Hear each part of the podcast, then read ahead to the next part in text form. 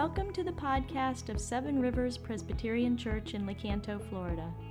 Our passion is to be a church that enjoys God, experiences His grace, and reflects His love to our community and beyond. To join our local body in financial support of this ministry, visit our website at seven rivers dot org.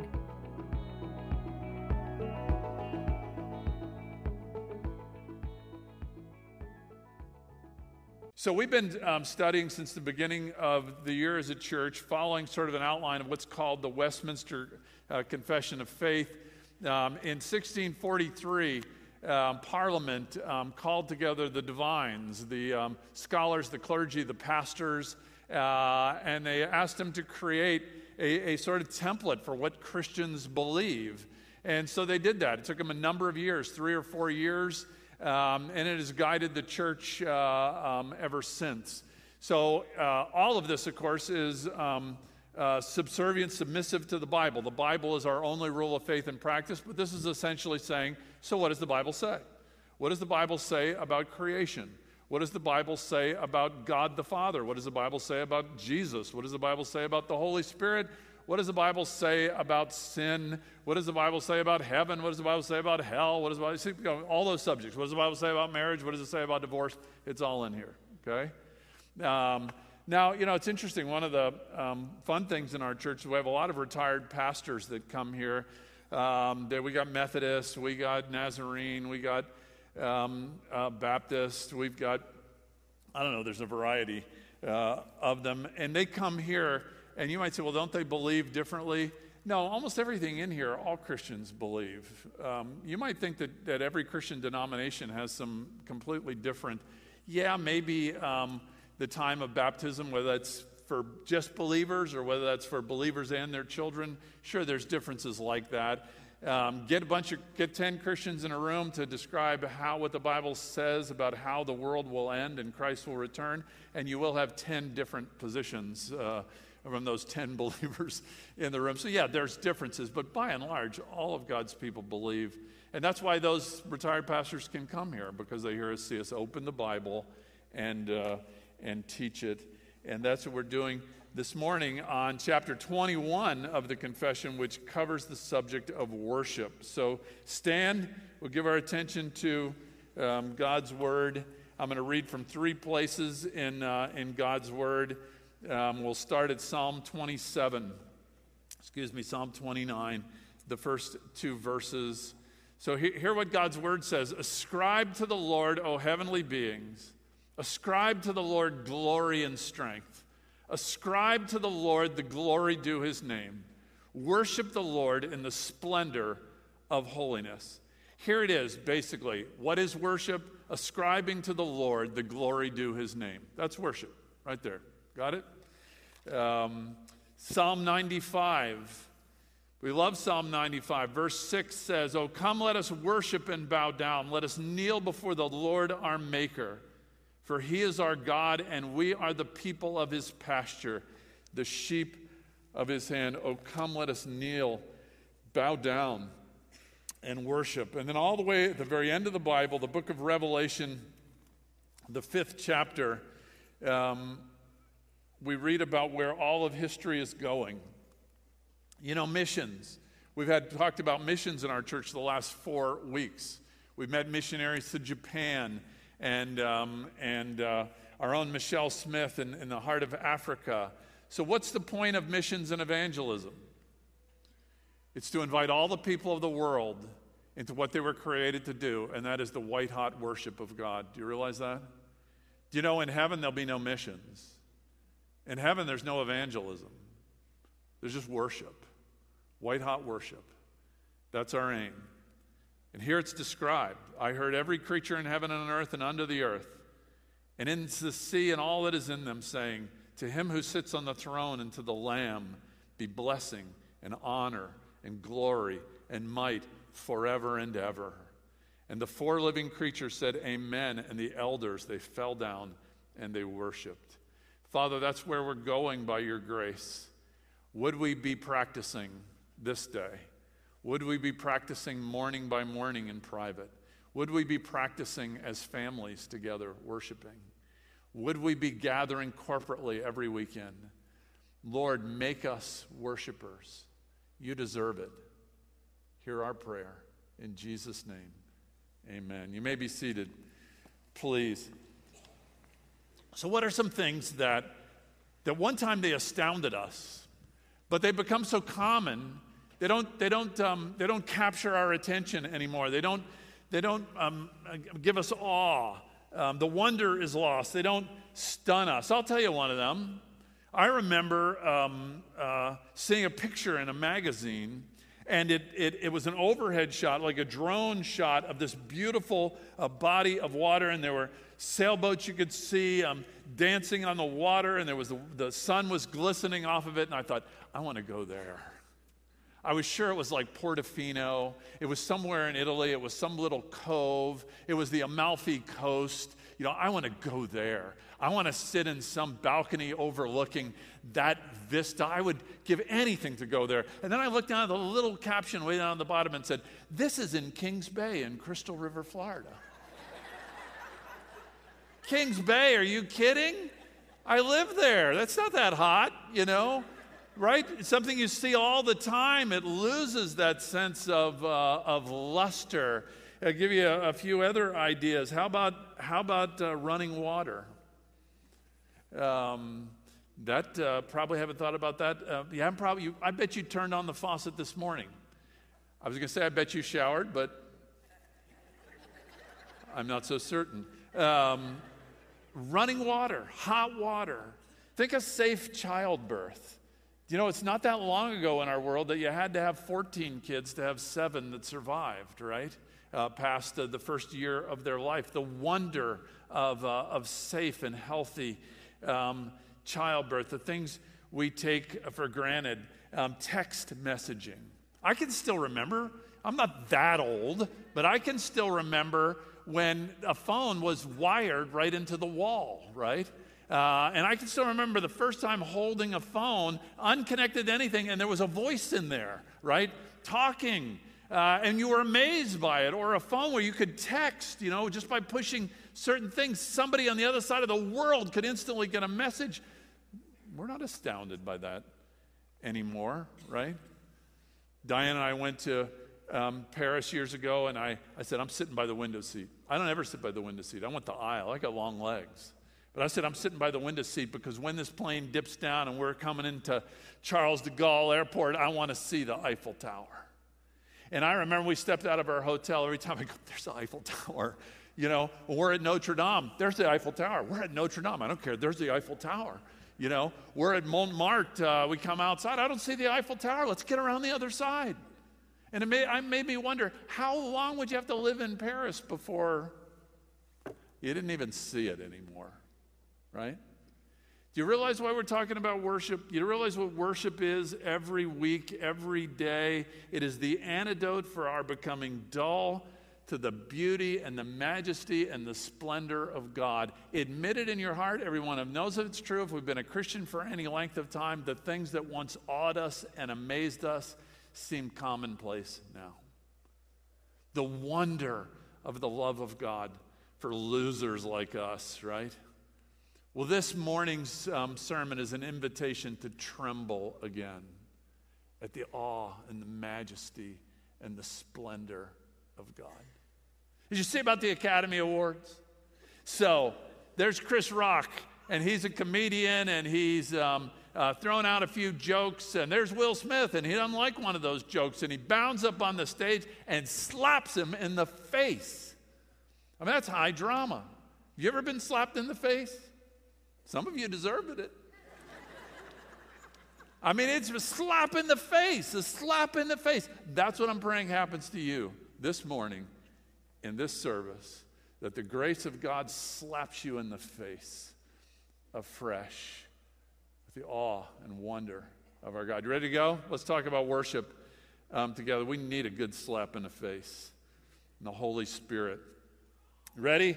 Let's talk about the prescriptive. What's prescriptive about worship? Where's the direction the Bible um, gives us? It, it, worship is ascribing to God the glory he's due. It's declaring afresh God's worth. In Old English, they would have called it worthship. It's, it's, it's ascribing to God, declaring his worth. It's not finding God useful, utilitarian. It's finding him beautiful, glorious, and good.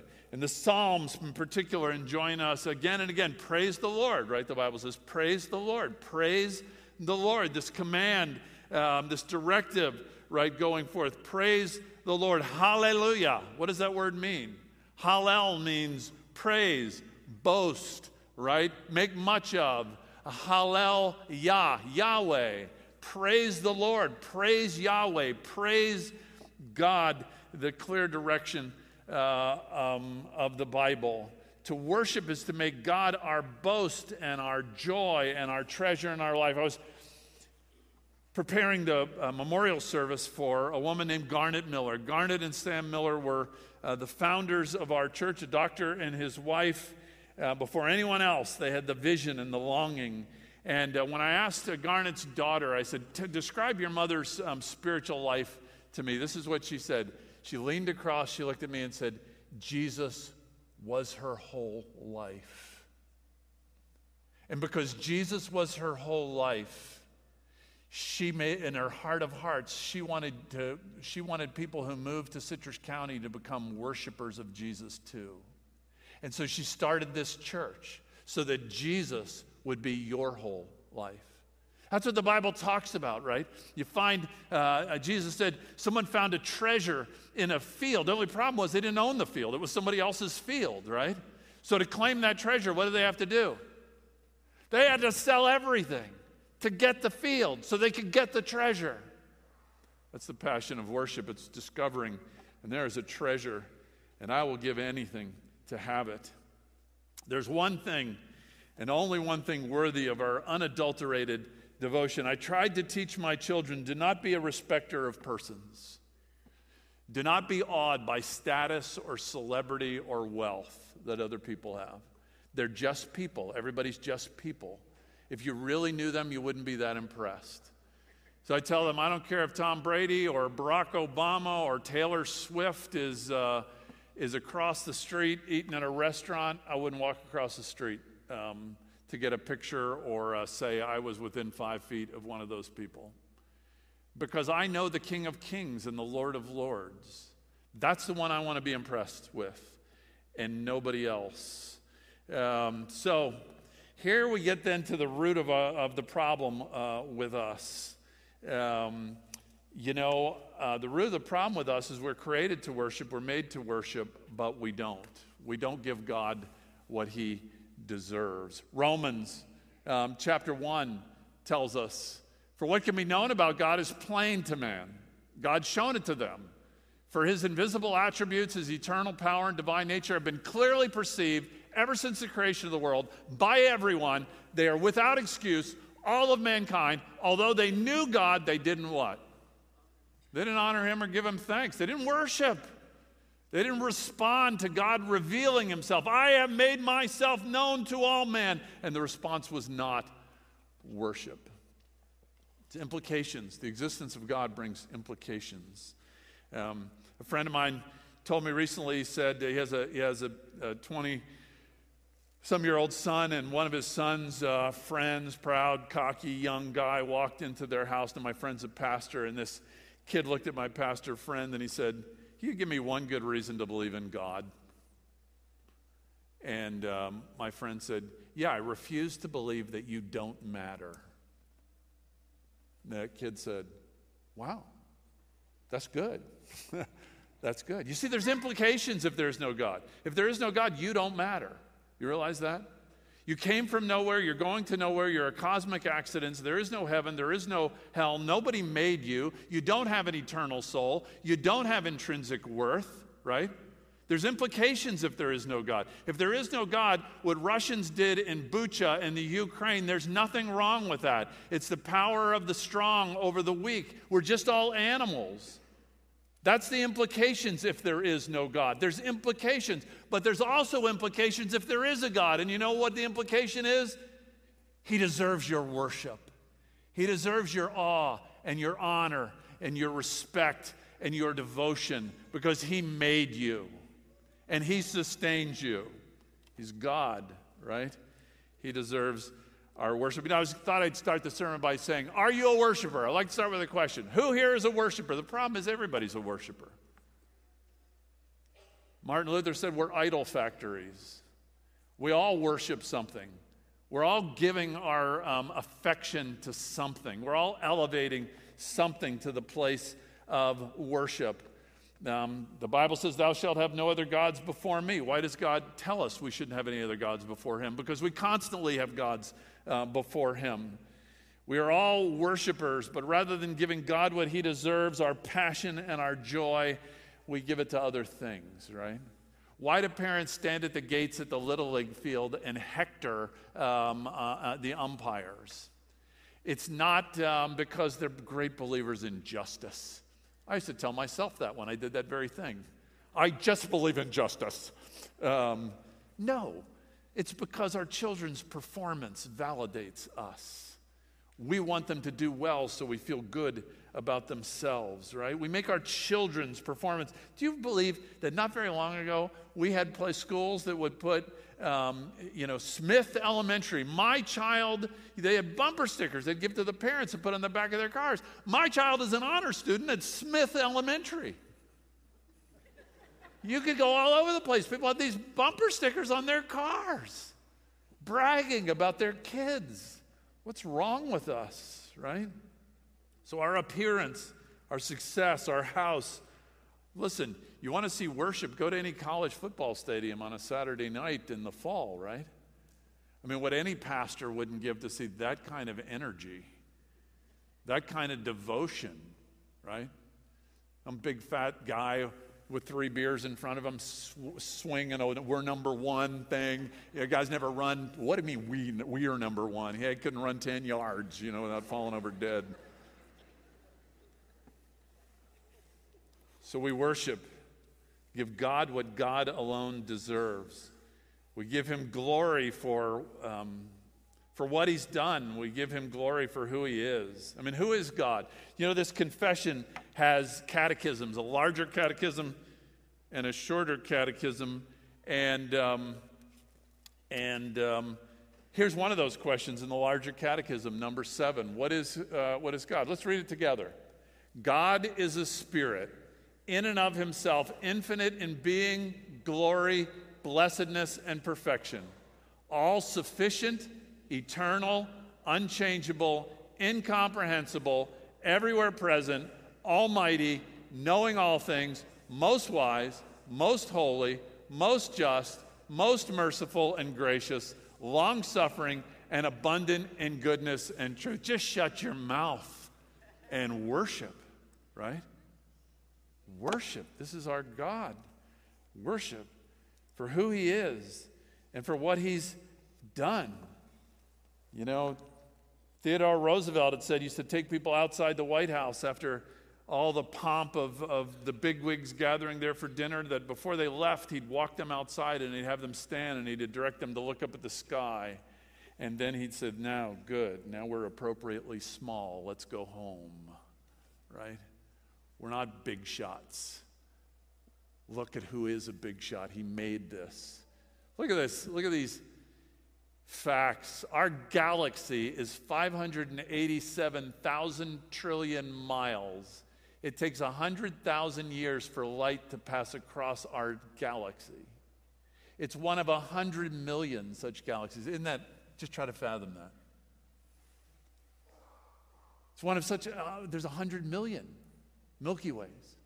In our galaxy alone, there are one hundred billion stars. The sun is a modest one, burning at six thousand degrees centigrade and in orbit at four hundred fifty thousand miles per hour. It will take two hundred thirty million years for it to complete a revolution around our galaxy. Shut your mouth and worship. He made it. Where are we in the middle of it all? I'm... I'm big. I'm important. We're little, little. He's big. Awesome. You know, I love when people ask me about my dad, because I can tell them, yeah, my dad was a great athlete.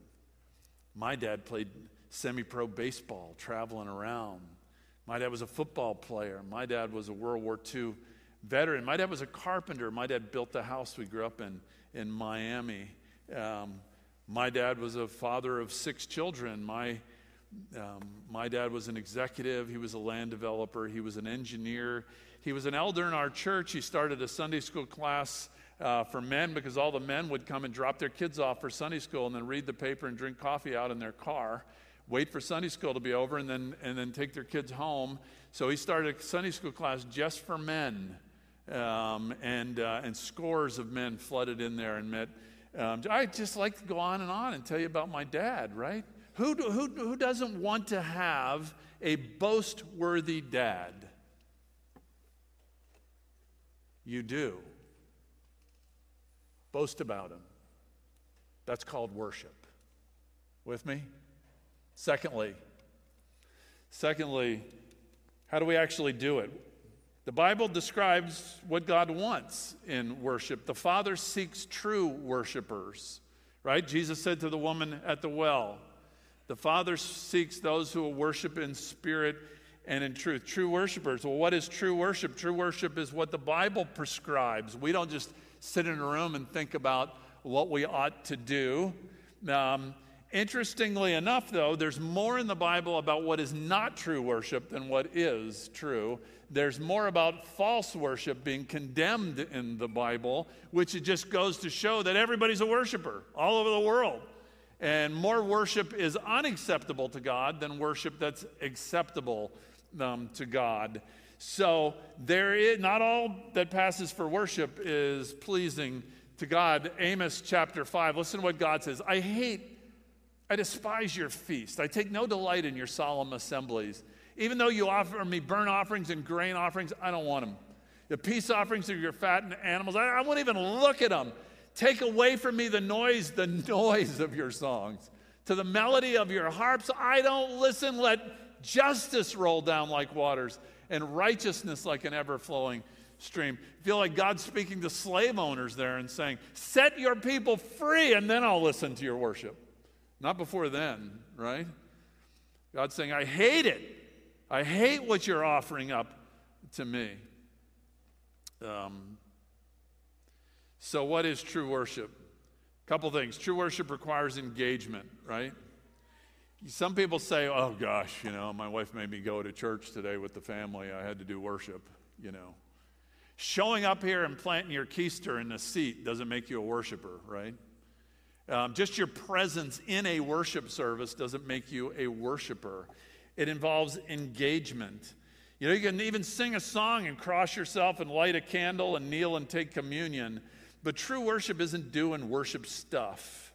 Jesus said, these people um, honor me with their lips, but their hearts are far from me. Right? They talk about me, but their hearts are far from me. Last week I was in um, church in Tallahassee, my son's church, and uh, and I don't get to uh, sit in the crowd that often, so I was just taking in the, the vibe in the room, and I was watching some men near me. And this one guy sitting right across the aisle, he was like this, and he has he was so tight, like defending himself, and uh, and then I seemed to. The sermon hadn't even started yet, and he was doing that. And at one point, he got his phone out, put it back. Uh, I mean, he was so not there, even though he was there. Uh, and I found a couple others just like him. Um, so, listen, you go to church, but you're not a worshiper if you're not recognizing that Jesus is the center of your world. Secondly, true worship requires truth, right? Now, that's not the world we live in. We we live in a pluralistic um, culture, so we believe that every uh, religion should be able to be practiced freely and uh, shouldn't be legislated against and, um, uh, and all that stuff. And we think that's the democracy, and we think that's a good posture to take. But just because uh, we believe in a freedom of practice of diversity of religion doesn't mean that all those practices, all those religions are equal in validity, right? True religion requires truth. Some people uh, would say things like, well, it doesn't matter what you believe as long as you go to church. Some church, some religion, we're just good with that. Um, uh, as long as you're sincere. Well, you can be sincerely wrong, right? Um, the, the, the Bible prescribes who God is, um, and take the Mormons. They do not believe what the Bible prescribes about Jesus. They do not believe in the Trinity. Um, they are sincere as they can be, aren't they? They are lovely people and lovely neighbors and wonderful in so many ways, but what they offer is not true worship, because true worship requires truth, right? Uh, Muslims, could people be more earnest than Muslims? They fast more than you do. They pray more than you do. They get on their knees, their posture, their devotion.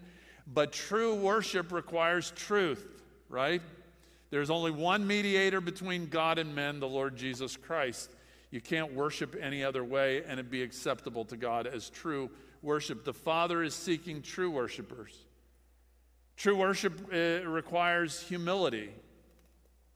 Not pride, right? What did David say in Psalm fifty-one? The sacrifices of God. What sacrifice does he want? A broken spirit, a broken and contrite heart, right? We come to God with brokenness. Jesus tells us that two men went to the temple to pray, right? Two men went to the temple to worship. One man was a tax collector. The other man was a religious conservative. And the religious conservative looked at the tax collector and said, I thank thee, God, that I am not like him. And the tax collector, considered the most wicked in their culture, said, God, have mercy on me, a sinner. And Jesus said, which one went home justified?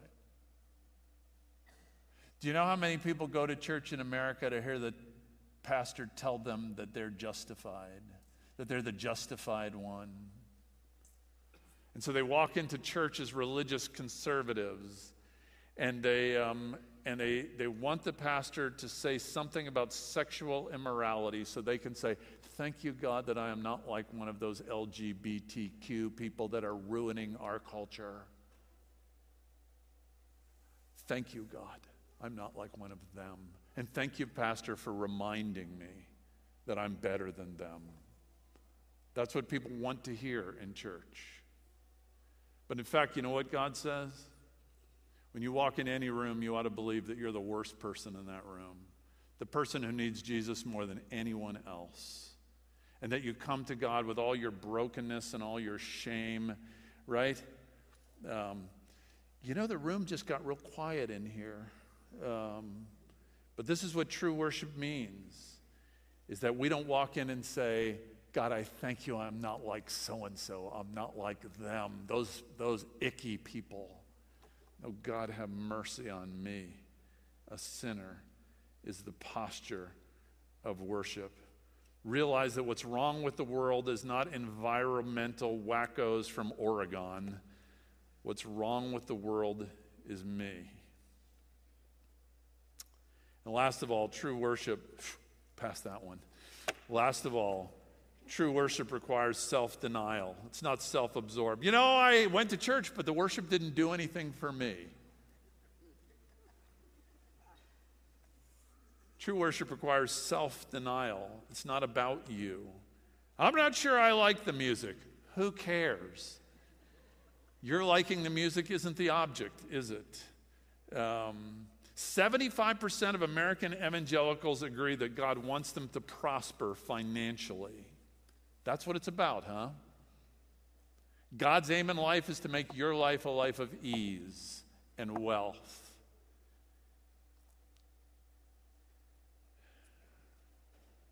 seventy-seven years ago yesterday, Dietrich Bonhoeffer was hung.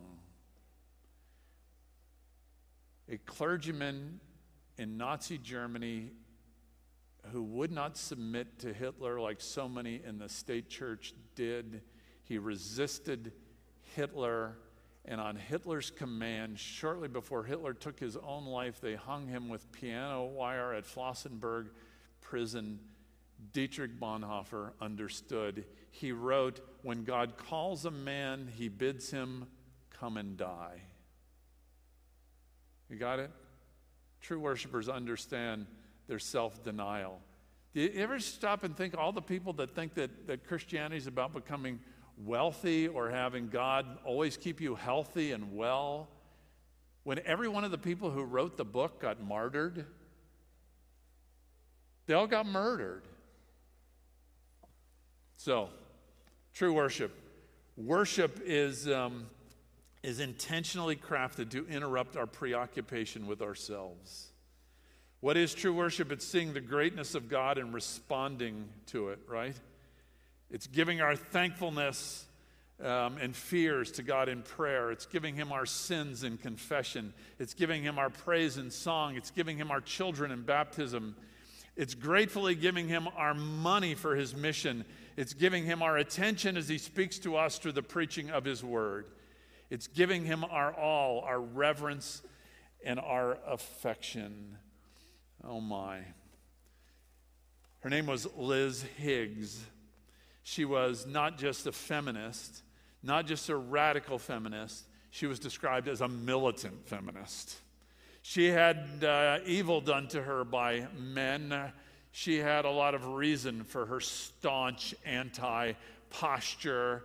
She used to be on the Howard Stern show, one of the leading theologians of America, and she had one friend who was a Christian.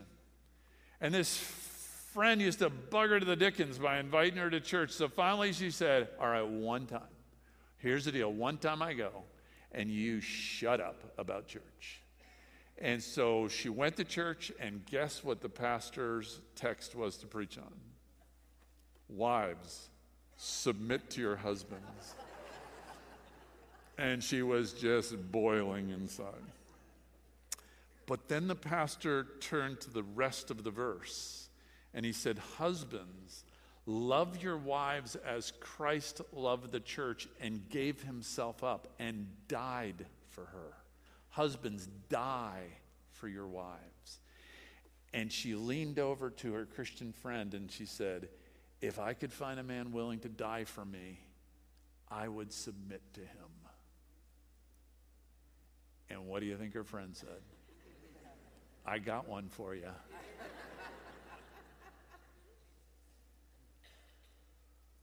There's somebody who died for you. Worship him, right? So real quick, we're going to finish now.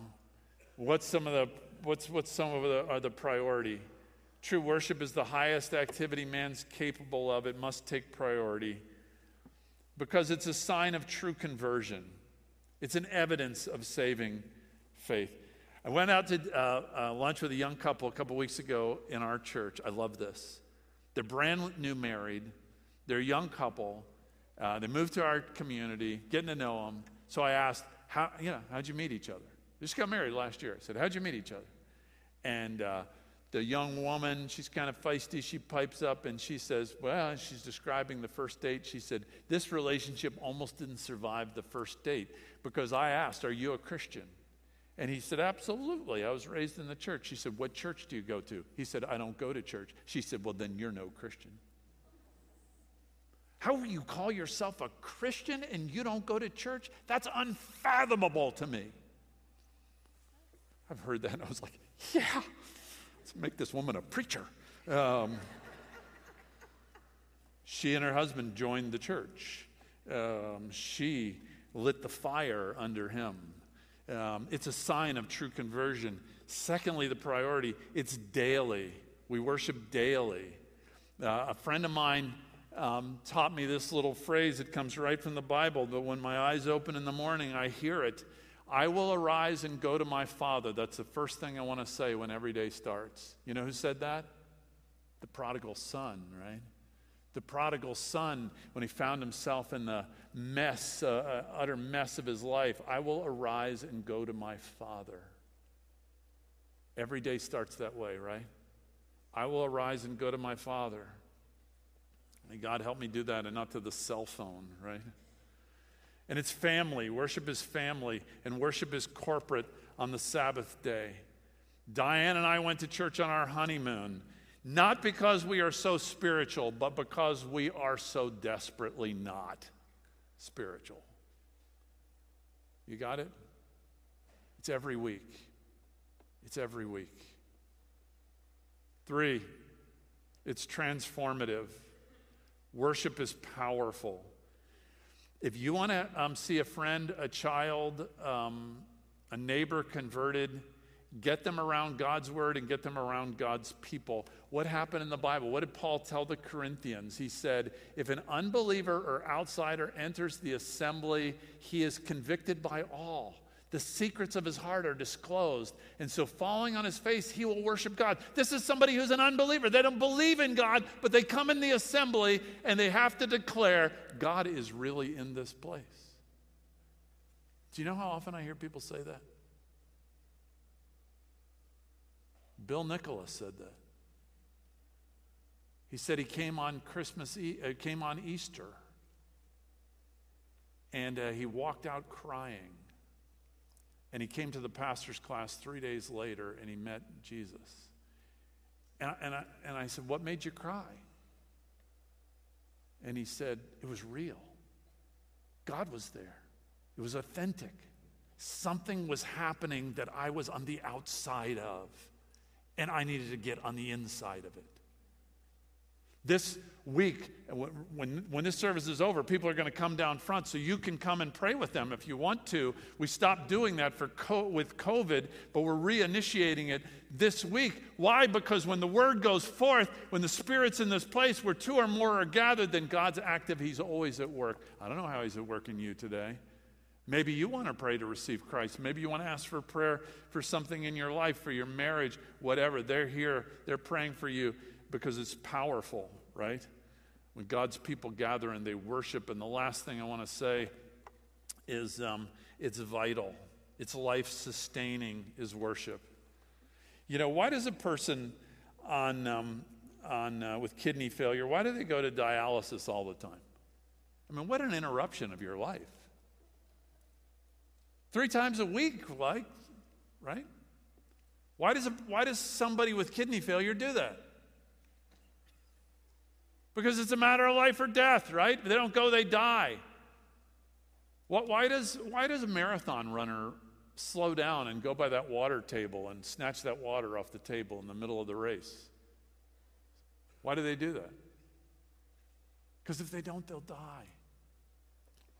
Why do you feed your children every day? Why don't you just take a couple days off, right? Will you shovel that food at those little rats? Because if you don't, if you don't, they won't make it. And why do you go to worship when you wake up in the morning? And why do you go to corporate worship every week, every week, every week? Remember the Sabbath day to keep it holy. It's one of the big ten. Why? Because without it, your soul will shrivel and die. And that's why Jesus gives it to us. There we got it. So we got a lot of visitors here, so just a word to you guys.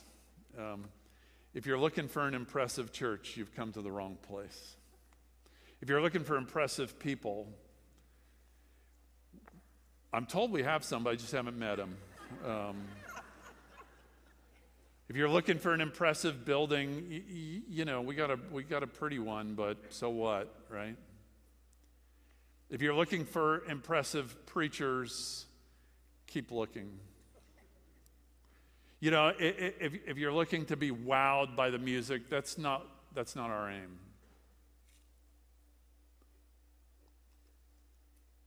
There's only one thing impressive here. Our God. That's all we got. That's all we need. Amen.